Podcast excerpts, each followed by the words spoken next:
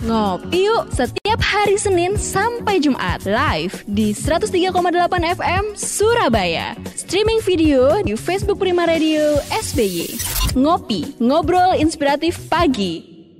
Masih disiarkan langsung dari 103,8 Prima Radio dan juga direlay oleh Raw FM Padang Sidempuan, kemudian Tri FM Kota Pinang, Patra FM Kota Duri, juga Kandis Radio Riau, Si Radio Maros, Tapanuli FM Sibolga, Klik FM Bangli Bali, dan Radio Gibel Muaru Jambi. Ngopi, ngobrol inspiratif pagi hanya tersisa beberapa menit lagi.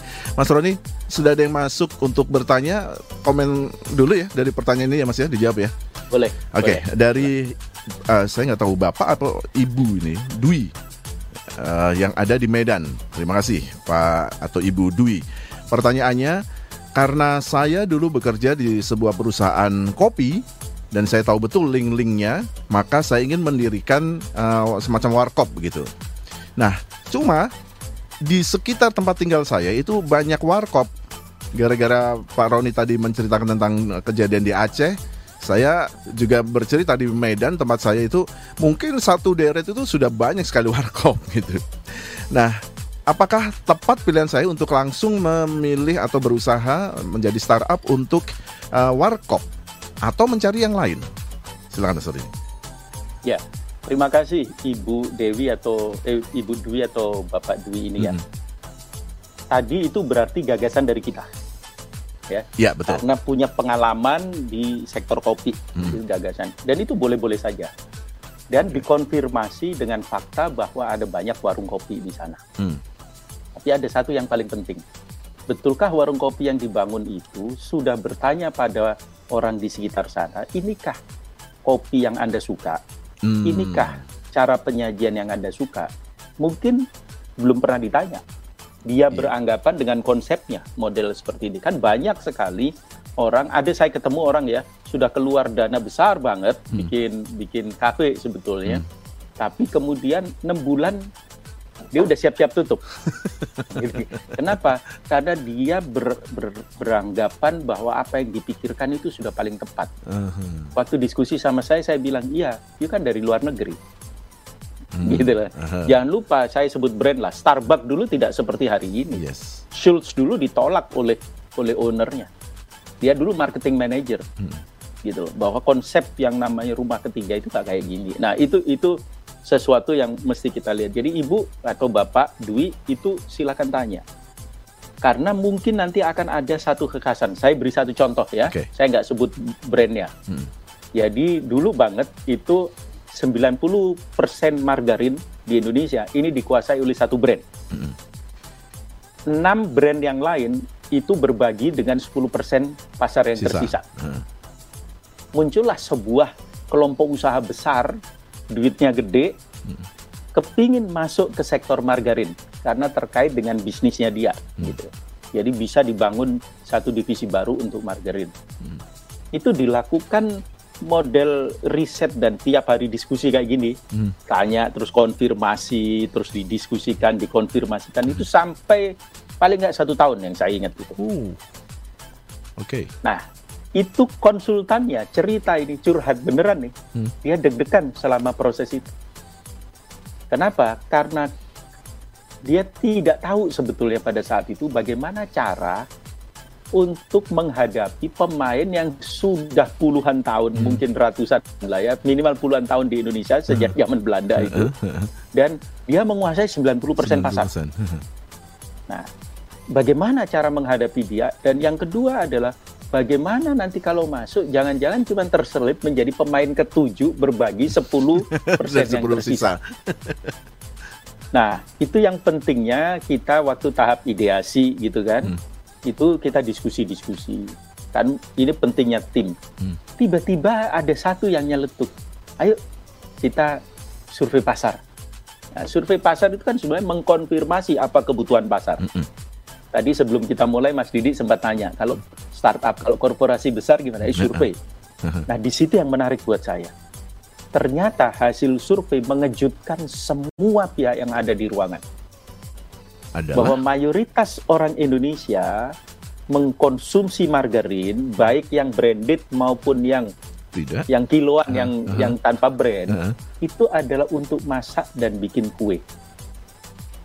Oke, buat Padahal masak. sejak saya kecil, kami ini kalau beli brand merek itu memang karena Untuk? tiap pagi roti. sebelum mesti oles roti. Dan semua iklannya juga adalah oles roti yang Hmm. nanti dikasih message warna coklat. Mhm. kan gitu kan? Oke, oke. Jadi temuan ini sangat mengejutkan, berarti pasar selama ini tidak terjawab kebutuhannya, tetapi karena nggak ada pemainnya ya dia anggap itu aja, gitu loh. Hmm. Sama ketika kita, Sip, sip. ketika saya membutuhkan kopi yang sifatnya bulky, misalnya saya harus beli yang 10 kiloan, Hmm. tapi karena adanya cuman eh, kemasan 100 graman ya saya ambil 100 graman mau nggak mau, soalnya nggak ada. Heeh. Nah, itulah yang terjadi. Maka dia melakukan positioning, bagian produksi diberitahu. Kalau bikin produknya ini harus kasar, nggak boleh halus. Bagian yang marketing, iklan diberitahu. Tidak boleh ada urusannya dengan roti, sendok oles roti, meses, nggak boleh. Ini harus dapur. Karena kita mau menyasar untuk memenuhi kebutuhan dan keinginan orang yang masak dan bikin kue. Jadi iklan yang pertama saya ingat dijual Masak gitu. sase Aha. itu Tuangin di wajan. ibu-ibu muda, ibu-ibu muda profesional gitu mau cepet-cepet ngantor gitu kan. Nah, dia cuma satu sase tak masa pakai ini gitu. Jadi seingat saya kalau nggak terbalik angkanya, tahun pertama dia dapat 28 persen. Oh. Kalau kalau bukan 26 ya, karena angka 6 dan 8 ini yang saya khawatir terbalik. Seingat saya dia dapat 28 persen tahun pertama, tahun kedua menuju ke 36 persen. wow. Kalau yang pertama 26 berarti yang kedua 38. Tapi seingat saya 28 menuju ke 36. ketiga Jadi Anda bayangkan kalau dia tidak melakukan konfirmasi kepada calon pembeli, Hmm. mungkin dia hanya akan menjadi pemain ketujuh yang merebutkan 10% itu. Itu aja belum tentu dia bisa jadi pemain nomor 7. Mungkin menggap-menggap mati. Iya, gitu. iya, iya, iya. Jadi ini eh, Ibu Dewi atau Bap- eh, Ibu Dwi atau Dwi, Pak ha. Dwi ini di Medan survei Oke. sehingga Anda nanti bisa punya satu kekhasan. Jangan seperti kejadian di Surabaya. Ada satu orang bikin factory outlet ya 20 tahun lalu, Mm-mm. tetangganya langsung bikin Langsung juga, bikin. ada rumah kosong dijadiin, akhirnya tutup bareng. Karena tidak ada perbedaan apa pun di antara mereka, hanya menjual produk-produk barang akhirat. Nah, kalau Anda nanti bisa di sana, barangkali loh ada dengan matriks dua kali dua tadi, terus ketemu, oh nggak ada yang melayani nih. Kopi yang eksotik, mahal, dan orang mau bayar mahal. Kalau gitu saya buka di situ. Nah nanti kita cari karakternya. Orang yang suka membayar mahal, itu dia butuh ruangan yang seperti apa. Hmm. Kan gitu. Iya, iya, iya. Kadang-kadang kita bikin mewah-mewah kayak hotel bintang 5, belum tentu dia mau. Dia mungkin lebih suka kayak yang alami. Hmm. Malah yang murah kan gitu kan Yes. tetapi dia pasti perlu biasanya kebersihan Hmm. gitu kan toiletnya harus bersih gitu kan. Terus eh, meja segala harus bersih gitu. Begitu tamu pulang langsung dibersihin secara cepat. Nah hal-hal yang seperti ini mesti kita pelajari sehingga kita nanti bisa selalu dapat gagasan kita konfirmasi. Konfirmasi kita kemas lagi diubah lagi dilihat disesuaikan ditanya lagi sampai betul-betul oh ya ini yang saya mau. Nah kalau itu sudah jadi jangan langsung dijual Tapi- bikin yang kayak mau lebaran tadi bikin prototype oh, dulu prototype dulu ditesterin. Eh, eh, yang kemarin kita omong-omongin itu, yang juga kasih saya masukkan itu, kayak gini ya. Oh iya bener nih. Nah baru kita terakhir tanya namanya WTP. WTP, WTP. itu willingness to pay, bukan wajar tanpa pengecualian. Iya, iya. itu BPK. Ini willingness to pay, artinya apa? Kalau kayak gini, kalau kemasan seperti yang kamu mau gini, lu mau beli berapa harga? Jadi harga jual itu harus ditanya sama mereka. Hmm. Jangan dibalik, jangan-jangan nanti ke- kemurahan kita jualnya. Mhm. Jangan-jangan dia mau beli mahal, kan rugi kita. Iya, iya.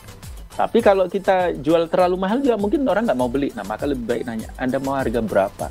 Sehingga bisa dibabat habis itu lawan-lawan. Sip. Cuman hati-hati kalau mau ngabisin lawan jangan cepet-cepet. Nanti dianggap pakai ini, pakai ilmu-ilmu sihir. Mas, waduh sudah jam 10. Siap. Terima kasih banyak waktu kita habis. Mudah-mudahan bermanfaat untuk sahabat Prima dan pendengar stasiun radio yang lain.